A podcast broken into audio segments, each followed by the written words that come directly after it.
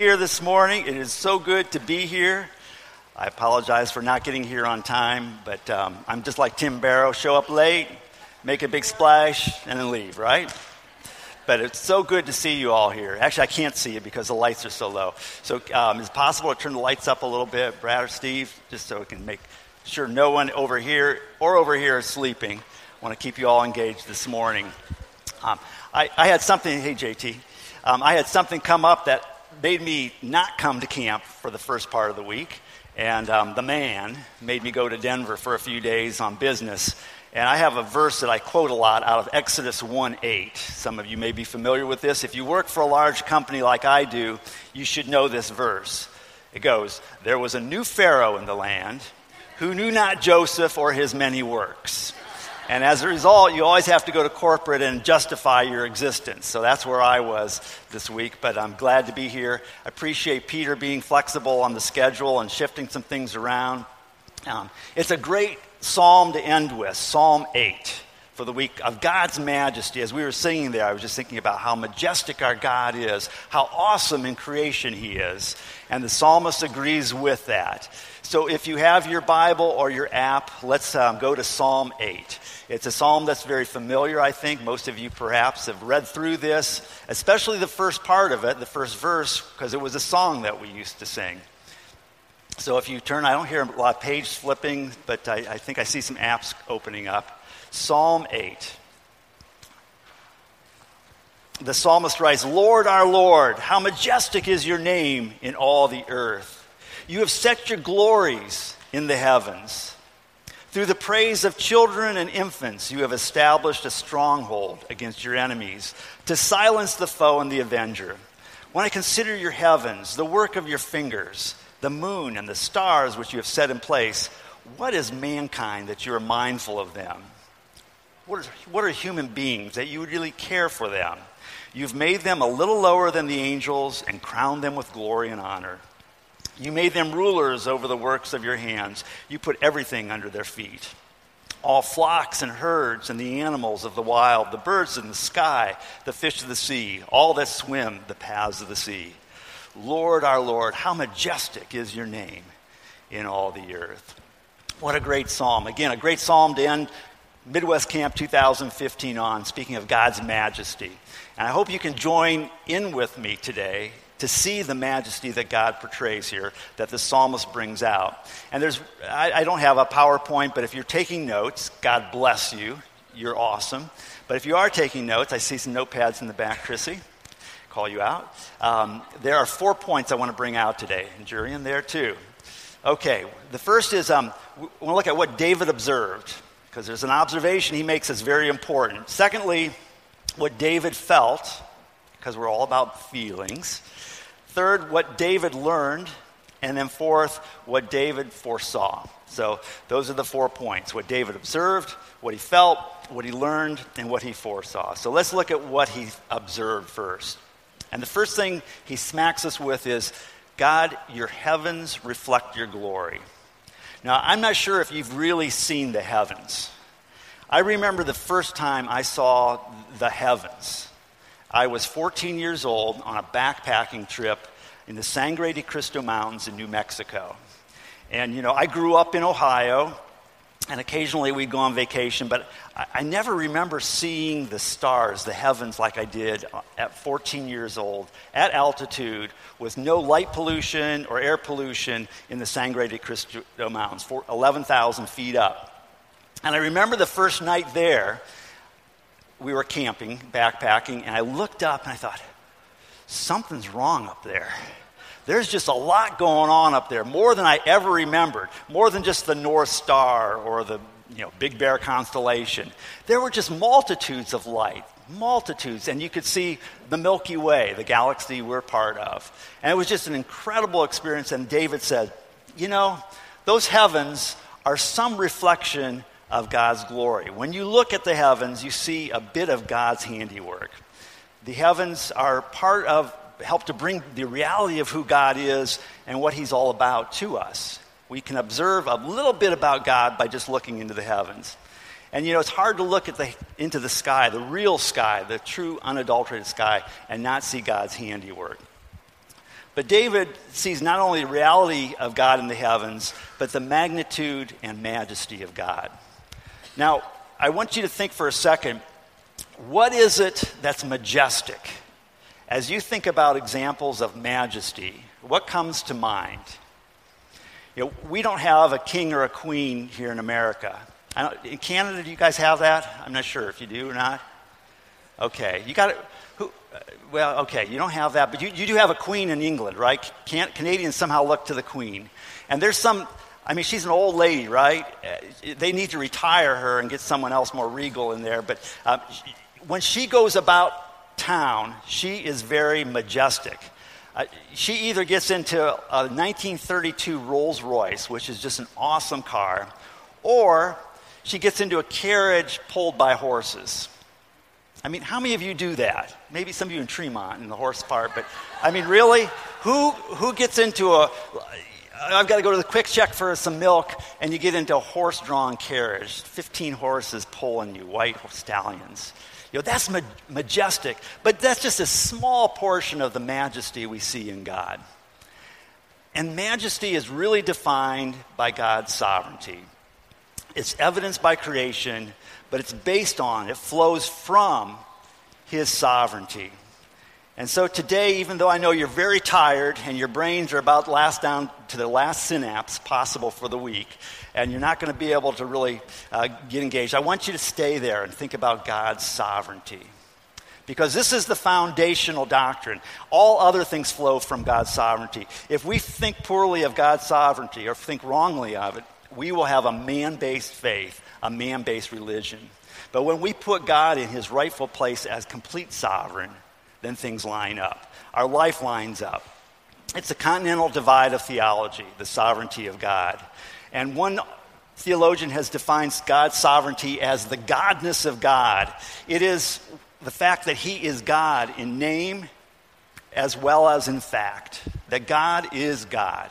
He is sovereign over all. He does what he pleases. He's not accountable to anyone. He answers to no one. You take away the sovereignty of God from God, and you have no God.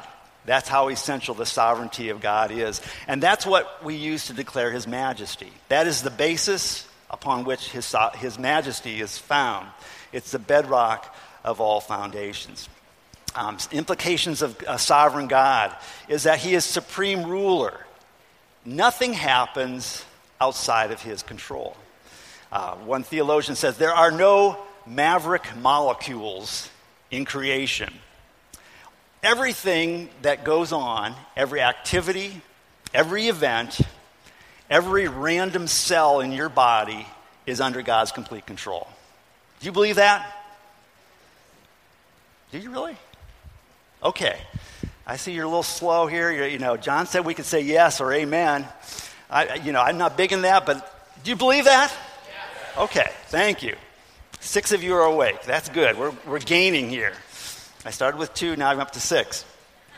There's no such thing as bad luck, right? That, I mean, I know we say, oh, that, that was bad luck that happened, but there is no such thing as bad luck with a sovereign God.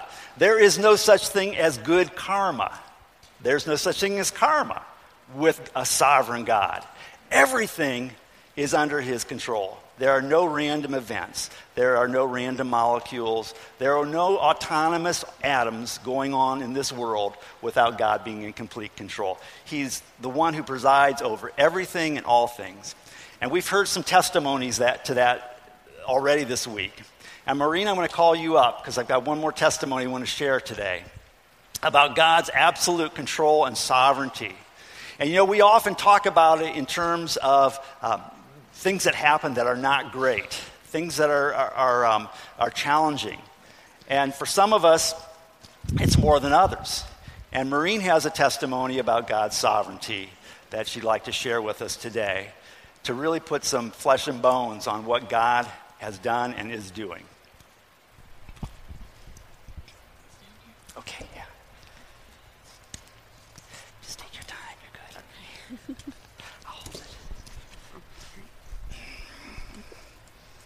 upside down. All right. Well, um, I, this is actually my first year at camp, and it has been a true blessing. being here with all of you um, and um, just learning about God's sovereignty, sovereign, oh my goodness, sovereignty and grace. And um, I um, am here just to share my my testimony of um, yeah of how God has been sovereign to me. So um, in the year of 1995, I had um, been diagnosed with bone cancer, and I was 10 years old, and uh, I was given uh, actually three to six months to live, and a possible year with chemotherapy. Um, my parents opted to go with the chemotherapy, and um, so I had a year of that and 15 surgeries to follow. Um, but I am now at this point uh, in 19 years remission as of August. So. Uh, um, but God has just been so good to me through all of this, and He used this to. Um, sorry. Um, just to teach me so much, um, to trust Him and to know that He is in control, no matter um, what happens. And I don't know, you know, none of us know what the future holds, but I know, um, I know that He's got my back, and um, I ended up, I had 15 surgeries on my leg. I did not get the amputation until this past October. Um, so uh, I, the surgeries that I had had on my leg were just, it was reconstructive type surgeries. that just nothing was really working to um, fix, fix all of the problems. And so um, I had to make this decision to get the amputation. And um, but God just gave me such a peace um, about it. And um, I told my, I called my doctor. He told me I needed it in April of last year. And um, I called him in September and I told him I'm ready. Um, but I had the opportunity to be um, prepared to pray about it beforehand and um, just to be at peace and knowing that this was the right decision before going in. So that was a blessing. And um, so I had the amputation. Everything went smoothly, uh, well, for the most part. And then um, about a month or two later, I was getting really frustrated uh, with myself and um, just learning. Um, sorry um, learning how to live as an amputee has been challenging, but um, I I was just getting frustrated with myself, and because it took me forever to do everything, uh, just the normal day to day tasks, and um, I went in for a checkup, and uh, the nurse had taken like sh- she brought in this like mini ultrasound machine and she um, i don't know the term for it but she um, started uh, putting gel on my foot. And i was just like what um, what are you doing? It's i mean i my problems are right here not there. Um, and uh, she said that she uh, they need to check to make sure that my circulation is good in this leg because some people have to have um, their second leg amputated uh, when issues come up. So, um, I it was like a punch in the stomach when she said that. Um, and so, on the way home, I uh, just remembered this verse that God gave to me in April, and um, it's in 1 Thessalonians 5 uh, 16 through 18, and it says, Rejoice always, pray without ceasing and everything give thanks, for this is the will of God in Christ Jesus for you. And um, I thought right then, instead of being upset about what I didn't have, I'm going to be so grateful that I have a leg. And um, I just have to, I realize that I just have to be grateful in everything and and remember what everything that God has has brought me through and carried me through, and the sovereignty, the sovereignty of God. And um, my, our God is bigger than all of this. You know, we go through trials and tribulations, but He is so much bigger, and um, we can trust Him through all of it. So, Thanks. Yep. Let's give God praise for that.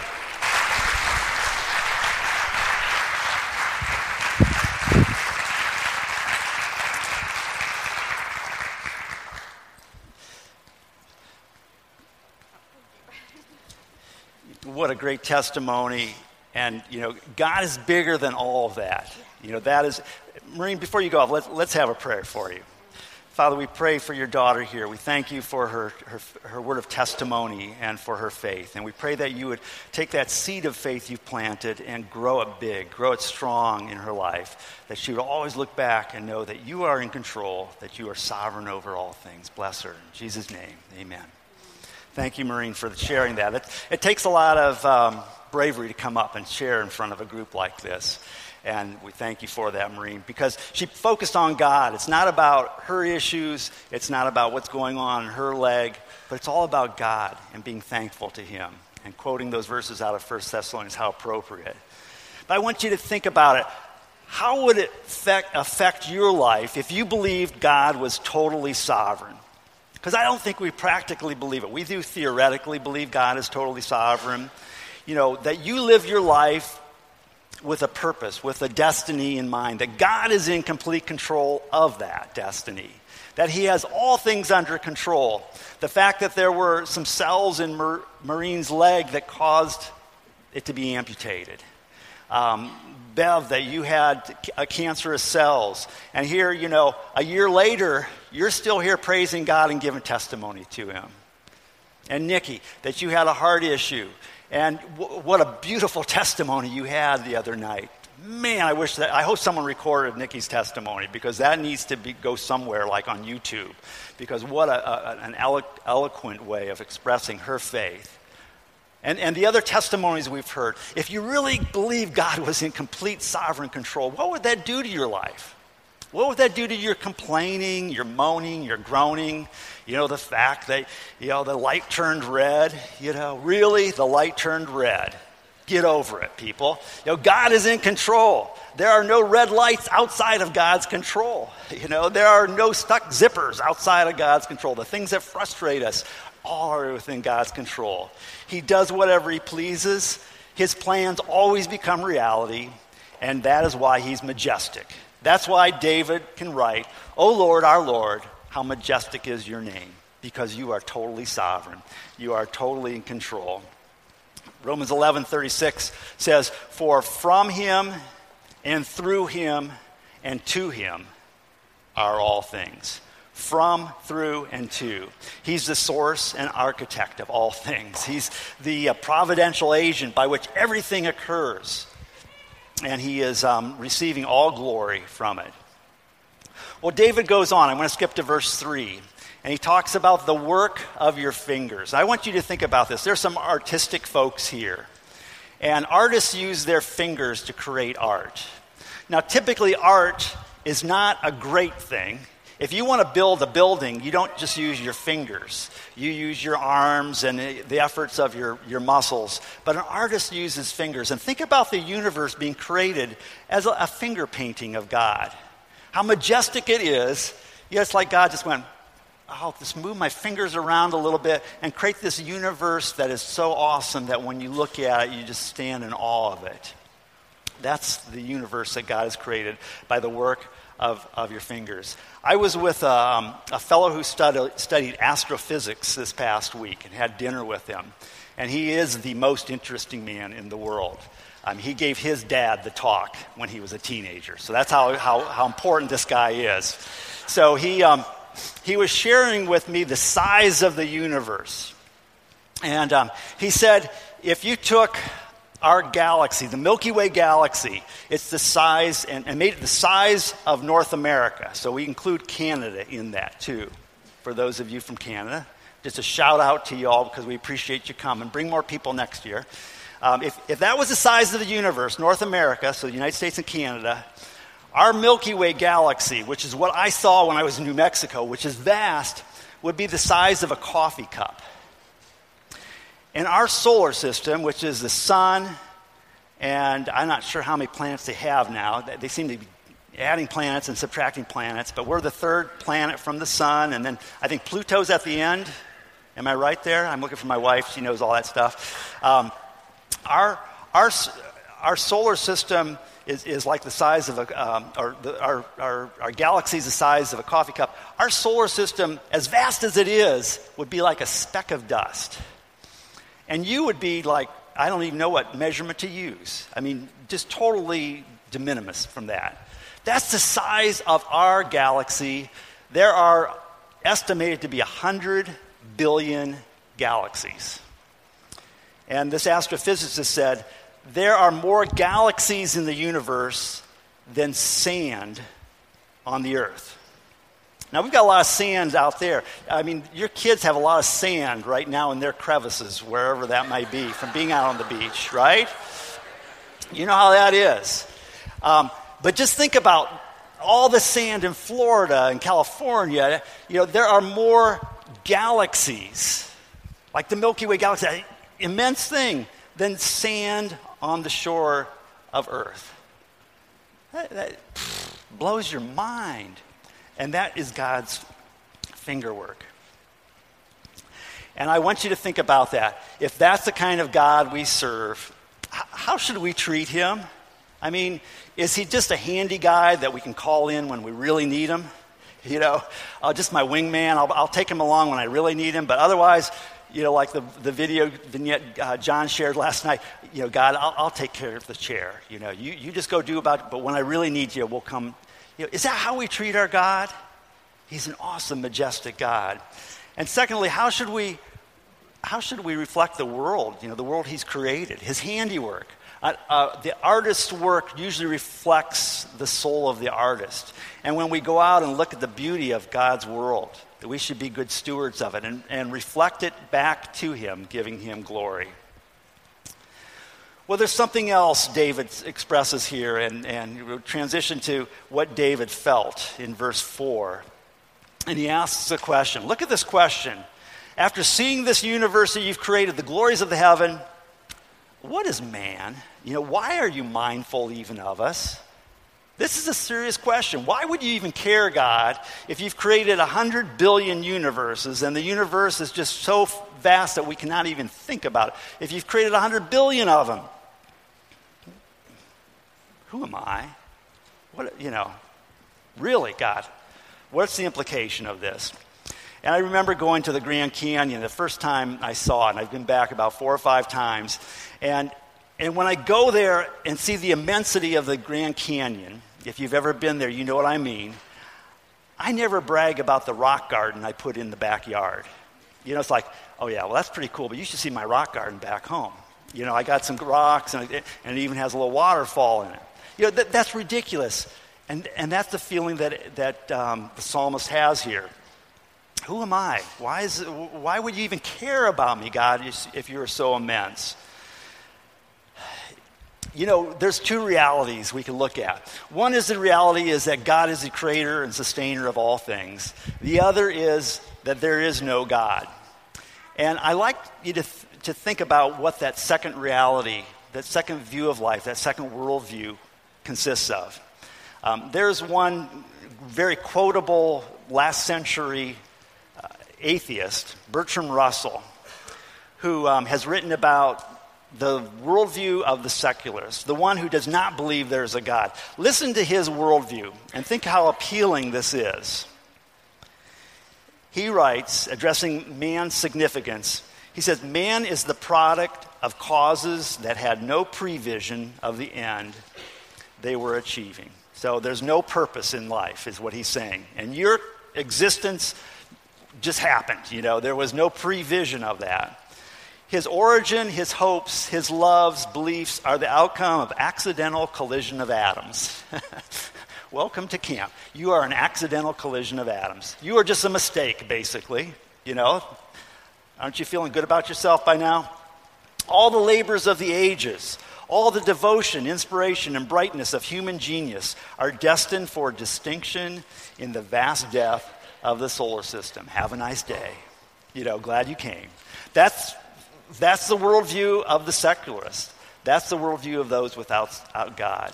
And the implications are if God's not creator, then all you do, the good, the bad, the ugly, the sweet, the kind, the pretty, are of no value. You know, you could be a softball coach, a volunteer, a Sunday school teacher, or a serial killer. It doesn't matter. If God is not in the picture, that's the reality of it. But David says, What is man that you are mindful of him? And look on in verse 4. There's a hint of redemption that he starts to play out here and the Son of Man, that you care for him.